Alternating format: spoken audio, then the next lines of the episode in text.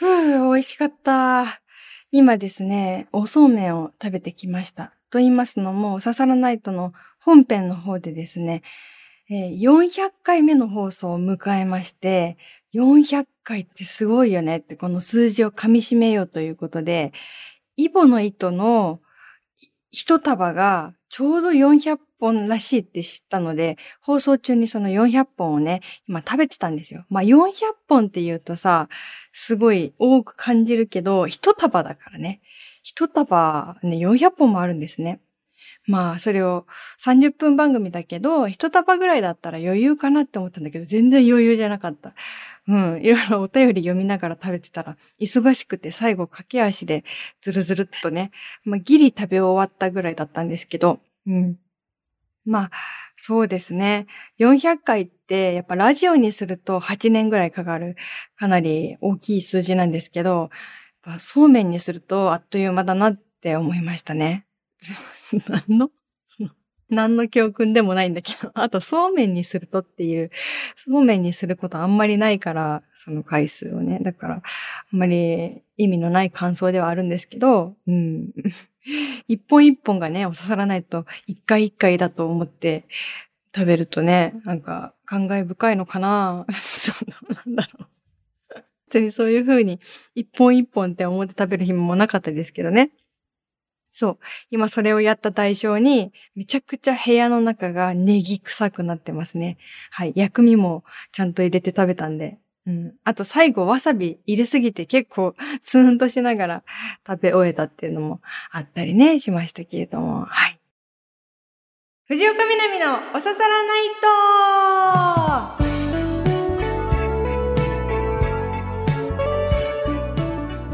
皆さん、やっほー藤岡みなみです。今週もポッドキャストオリジナルでお送りしていきます。ハッシュタグは番組本編と同じおささらナイトをつけてつぶやいてください。よろしくお願いします。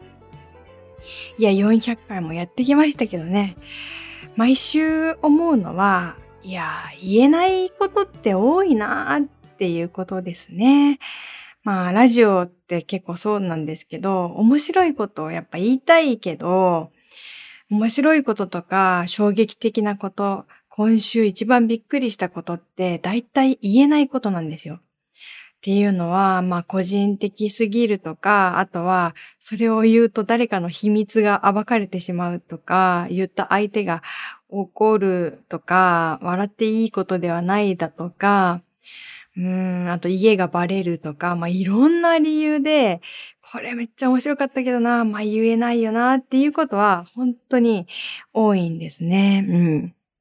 まあ一番気をつけてるのは、気をつけたいなと思ってるのは、まあ人を傷つける話はしたくないというのはあって、その人をこうネタにして、この人面白かったなと思ってネタにすることはあるんだけど、その時に本当にはあの傷つかないようにはしたいというふうに思ってても、まあやってしまうんだけどね。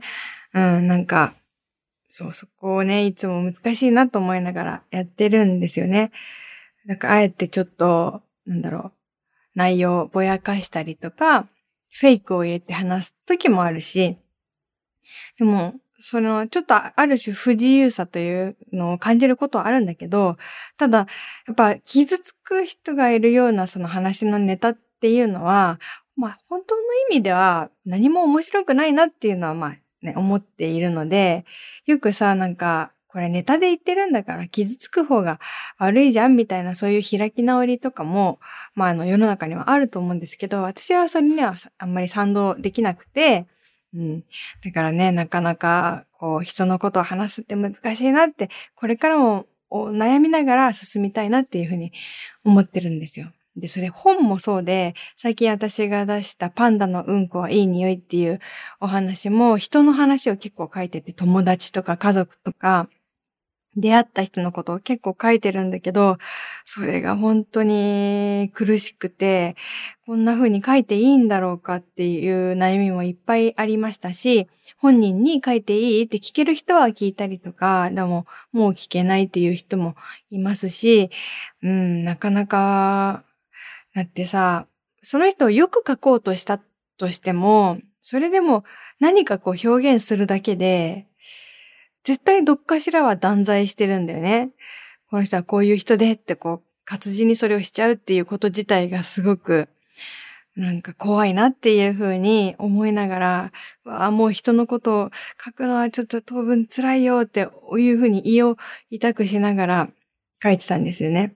まあ、そう、すごく難しいなというのを改めて感じている今日コロコロなんですけど、この間というか、まあ今週、編集者さんとやりとりしていて、その私のさ、その新刊のタイトルが、パンダのうんこはいい匂いっていう本だから、うん、真面目な話してても、絶対うんこって言わなきゃいけないのよ。あの、うんこの件なんですけど、みたいな、ね、ビジネス的なメールでも、絶対うんこが何回か入ってるっていう現象が、まあ起こっちゃうんだよね。どうしても。タイトルがそうだから。そう。まあまあ、そのメールのやりとりの中で、なんか、まあメールやりとりめちゃくちゃ多いから、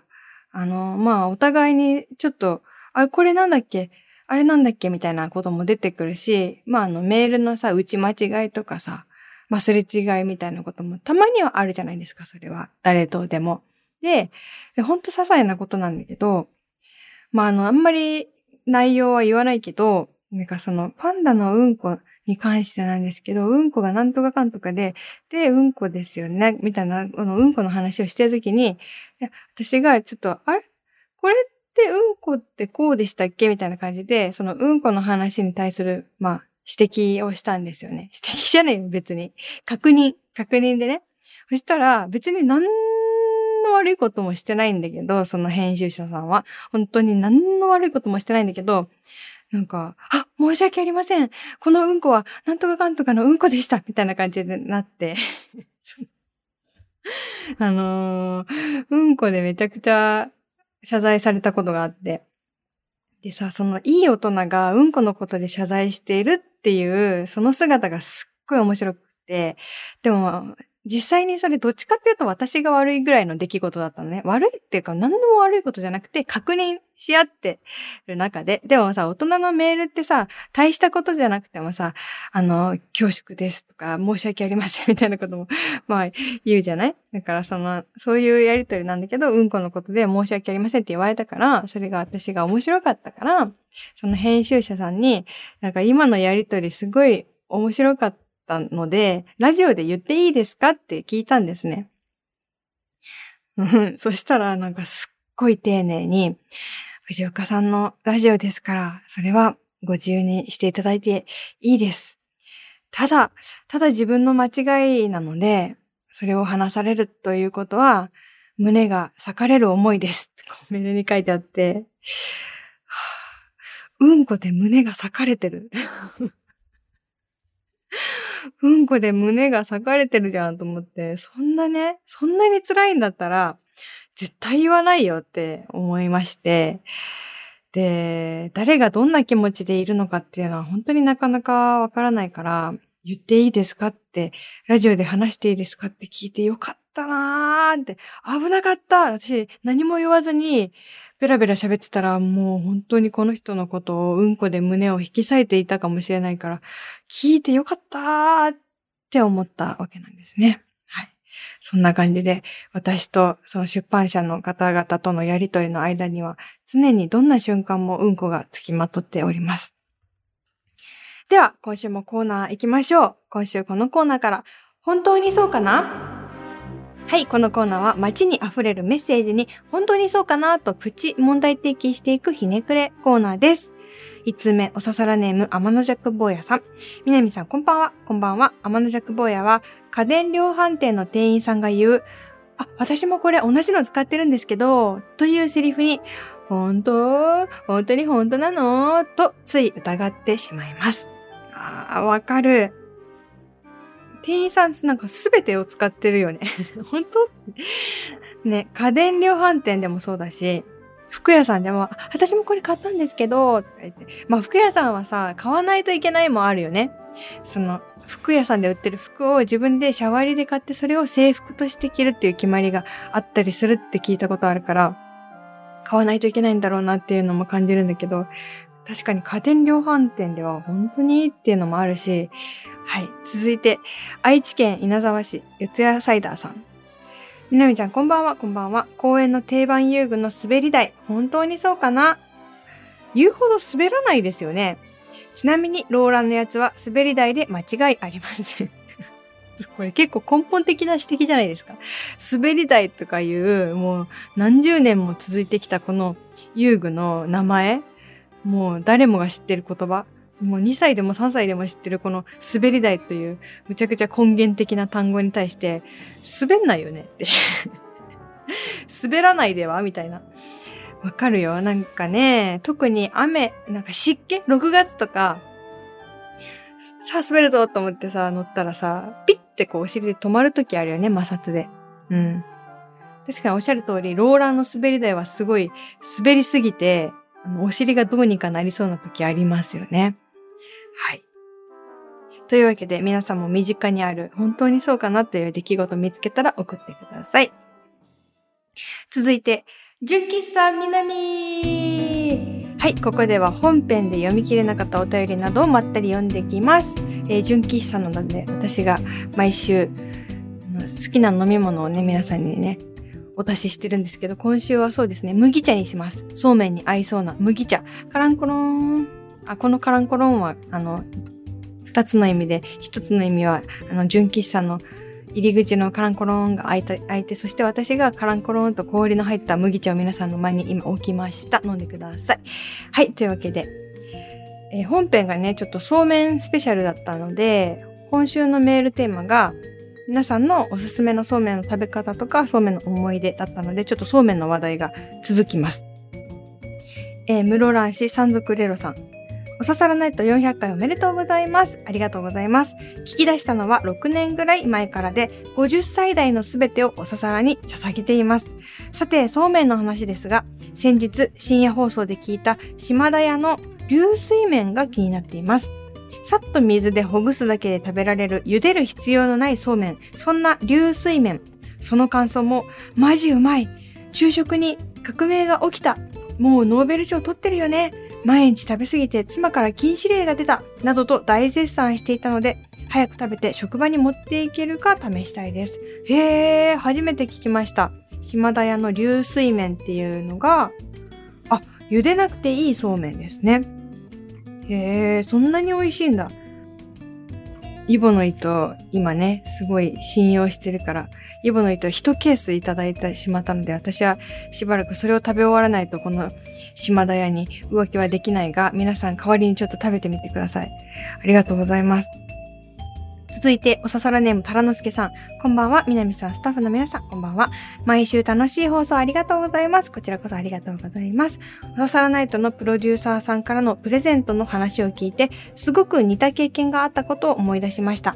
自分がまだ二十歳の頃、付き合っていた札幌出身の彼女がずっとプレゼントしたかった北海道ならではのものがあると言って渡してくれたものがあって、箱の大きさや重さから絶対熊が鮭を加えている木彫りかなと思いました。当時北海道に行ったこともなくイメージがこれしかなかったんですが、開けてみたら大通公園のイルミネーションがキラキラ光るおしゃれな置き時計でした。めちゃくちゃ嬉しかったなでも今は木彫りの熊も欲しいです。あとそうめんの思い出ですが、実家の裏庭にみょうがが生えていて、それを刻んでめんつゆに入れていたことです。実家を出てからは一度もみょうがを食べていなく、どこか物足りなさがあります。ただで食べたから買うのはどっかもったいなく今に至りますが、今度買ってみようかなって放送を聞いて思いました。みなみさんはめんつゆに何を入れますかというわけなんです。そう。先週のね、おささらないとの本編の放送で、あの、プロデューサーさんからお誕生日にいただいた、イボの糸、1ケースっていうのを紹介したんですけど、私それが木箱に入ってたもんだから、開けるときに、何これと思って。しかもめっちゃ重いんですよ。え5キロぐらいあるかな。そう。だから、土偶かなって思ったんですよ。木箱に入った物々しく入れられた土偶をくれたのかなと思って、なぜかね、思い込みって変だけど、いかにその、私は縄文が好きだからといって、土偶をいきなりもらっても、その置き場所困るよとか言って、ちょっとなんか半分そのなんか、えとか思いながら開けたら、イボの糸だったから、わあ、ありがとうございますってなったんだけど。いや、実際土偶もらっても嬉しいんだけど、そういう変な勘違いしていたっていう話から、自分も木彫りの熊くれるのかなって思ったっていう話でしたね。そしてみょうがって私も育てたことないんですけど、聞く話によるとみょうがってめっちゃ育てやすいらしいですね。雨水でも育つって聞いたことがある。すごいよね。やってみようかな。天ぷらとか美味しいですよね。ちょっと余った時とかに。うんうん。私はそうめんは、えっと、ネギ、小口ネギは絶対入れたい派。あと生姜とかも美味しいかもしれない。うん。あと、柚子胡椒とかも美味しいよね。はい。続いて、おささらネーム、それからの大輔さん。みなみさんこんばんは、こんばんは。お誕生日、そして400回、おめでとうございます。ありがとうございます。そうめんの話ですが、みなみさんは鍋の吹きこぼれ対策してますか？私の研究だと主要な吹きこぼれ対策には次の5つの方法があるみたいです。1、鍋の様子を見て火力を調整する。2番、差し水をする。3番、菜箸を鍋の上に置く。4番、サラダ油を少量入れて茹でる。5番、100均の吹きこぼれ対策アイテムを使う。私は鍋をじっと見つめて火力を調整する派です。みなみさんはどうですか？吹きこぼすこともありますか？わかるなぁ。私も鍋を見て火力を調整する、あの、どんどんこう泡立って登ってきたなーって思ったら、あの、火を消して間に合わないっていうことがいつもあるんだけど、この3番に近いのかな？菜箸を鍋の上に置くって、これ意外なんですけど、私が置いてるのは、えっとね、木べら、竹でできたなんかヘラなんだけど、それを置くと、その竹が水分を吸収してくれてこぼれないんだって。えーって思いません？だってそんなキッチンツールが水分を吸うって、そんなに吸うって思うんだけど、結構吸うみたいで。それをやるようになってから、全然吹きこぼれてないですね。うん、焦げるかなと思ったけど、焦げることもなく、これ本当にびっくりしたから皆さんもやったことなかったらやってみてほしい。ね、あのー、すごい役に立つ番組でしょ？その、リスナーの方が5種類も吹きこぼれない方法を教えてくれたよ。こうやってね、あのー、情報番組として、リスナーの皆さんの力で情報番組としての側面を出していきたい。これからも他人の力を借りたい。そう思っております。えー、続いて、ラジオネーム、あ、こっからはね、私の本の感想をいただいてます。ラジオネーム、ヘイジュローさん。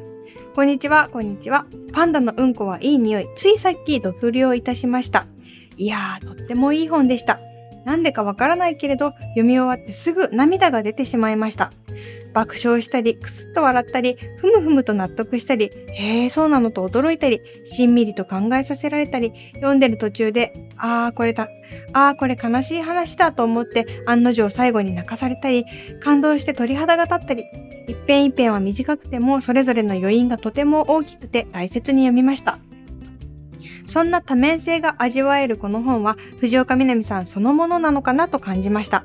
藤岡みなみを理解したければこの本を読め。これは藤岡みなみの入門書だと、知り合いでも友人でもないのに偉そうに勝手な解釈をすみません。すべて魅力的な35編ですが、2022年8月10日付僕のベスト4は、第4位、私が知らなかった島。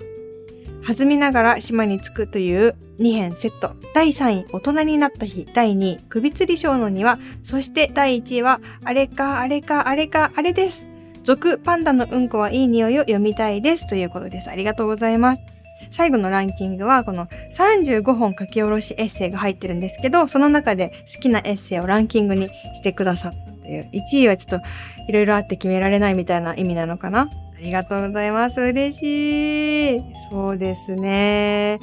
書き下ろしって大変らしい。その、エッセイをね、こういっぱいもう10冊以上出してる先輩、作家の先輩とかに聞いても、え、書き下ろしなの？ってびっくりされて、だいたいこういうのは、何年も3年とか5年とか雑誌とかで連載したものをまとめました。そしてそれをちょっと過失修正しましたみたいなのが多いんですよ。一冊丸ごと書き下ろしっていうのは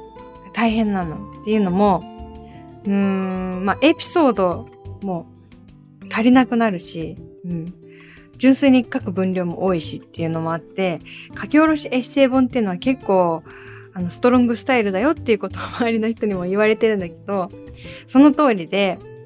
だいたいこの本作りましょうってなってから1年ぐらいかかっているんだけど、発売までに。1年かけてこの本ができたとも言えるし、まあ、この間34歳になりましたけど、34年かけてこの本が一冊できたっていうことも言えるような、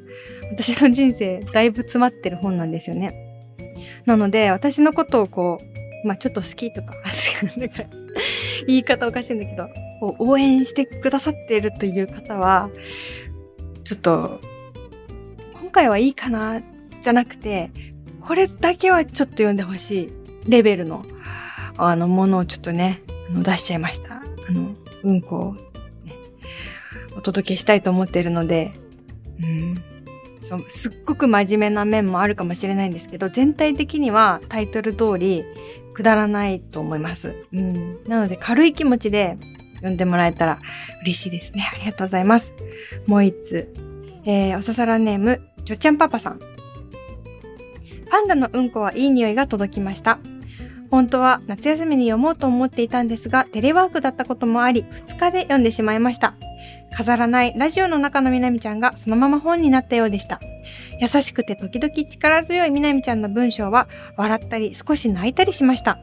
おささらナイトで話してくれたエピソードも詳しく書かれていて、引き込まれるようにあっという間に読み終えてしまいました。中でも目次が解禁になった時からずっと気になっていた卵を温めるエピソードは、おささらナイトの中でもお気に入りのエピソードだったので、とても興味深く読みました。命について食について考えると涙が出てしまいました。名刺代わりの一冊、夏休みにもう一度読もうと思います。もう、本当にありがとうございます。なんか、このね、2通今連続で本の感想を読ませていただいたけど、どうする？二人とも泣いたって言ってるよ。いや、こんなはずじゃなかった。こんなはずじゃなかったというか、うん、こんな感想をいただけるとは書いてる時は思ってもみなかったですね。うん。誰かを泣かそうとかも全く思ってないし、そんなに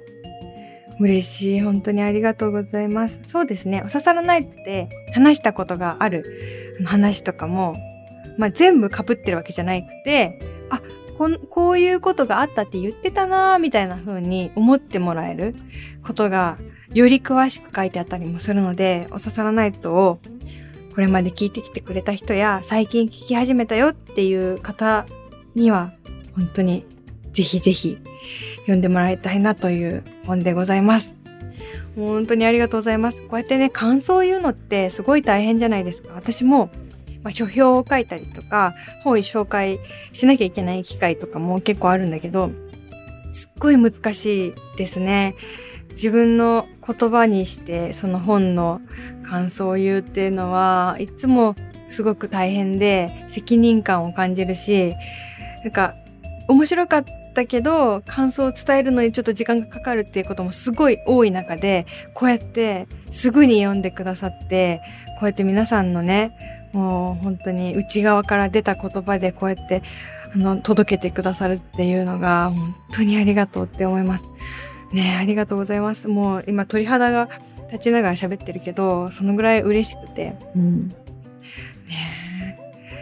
いやー帰ってよかったなって思った。よかった、本当に。怖かったもんね。誰かを傷つけていないかとか、変なことを書いて後で後悔しないかとか、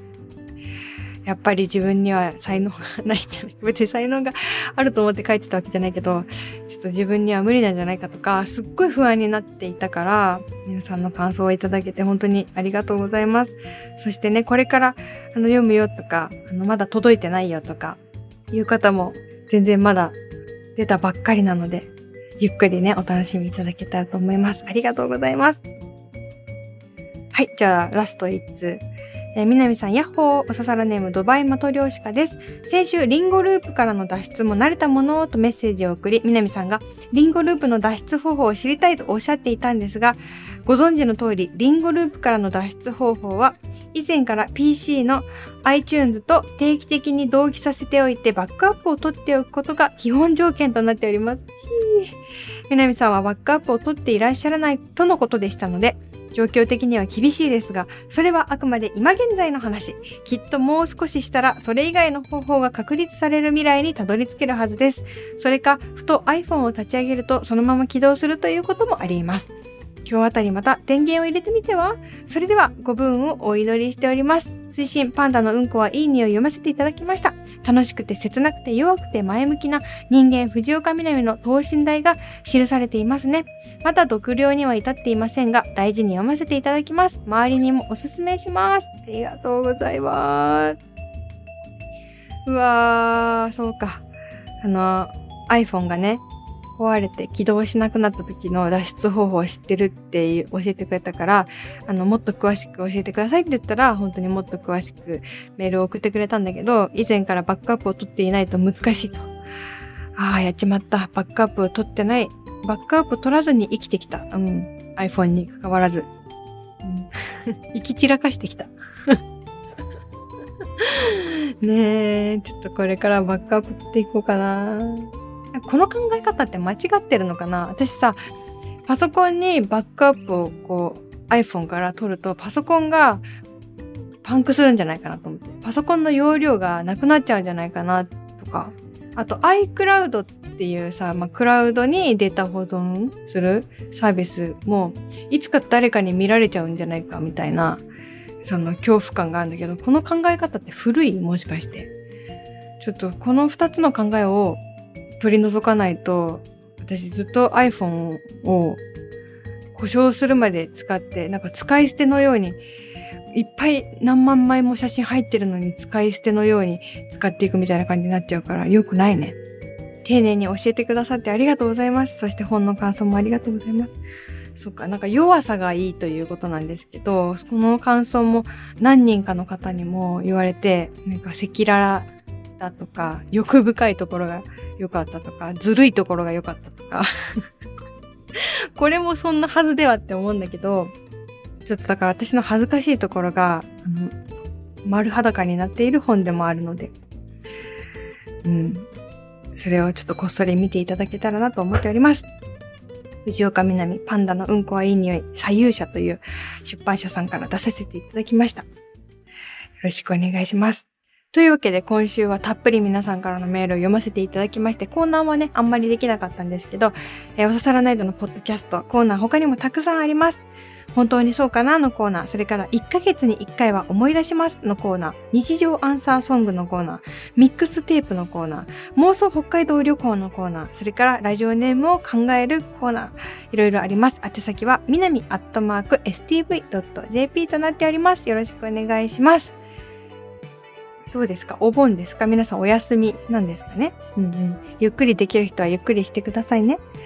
じゃあ、来週からも皆さんにね、ちょっと面白い、愉快なことが起こるように、ちょっと私も祈ってますので、嬉しいこと、おもろいこと見つけたら、ぜひ教えてください。じゃあまたこの場所でお会いしましょう。お相手は藤岡みなみでした。バイバーイ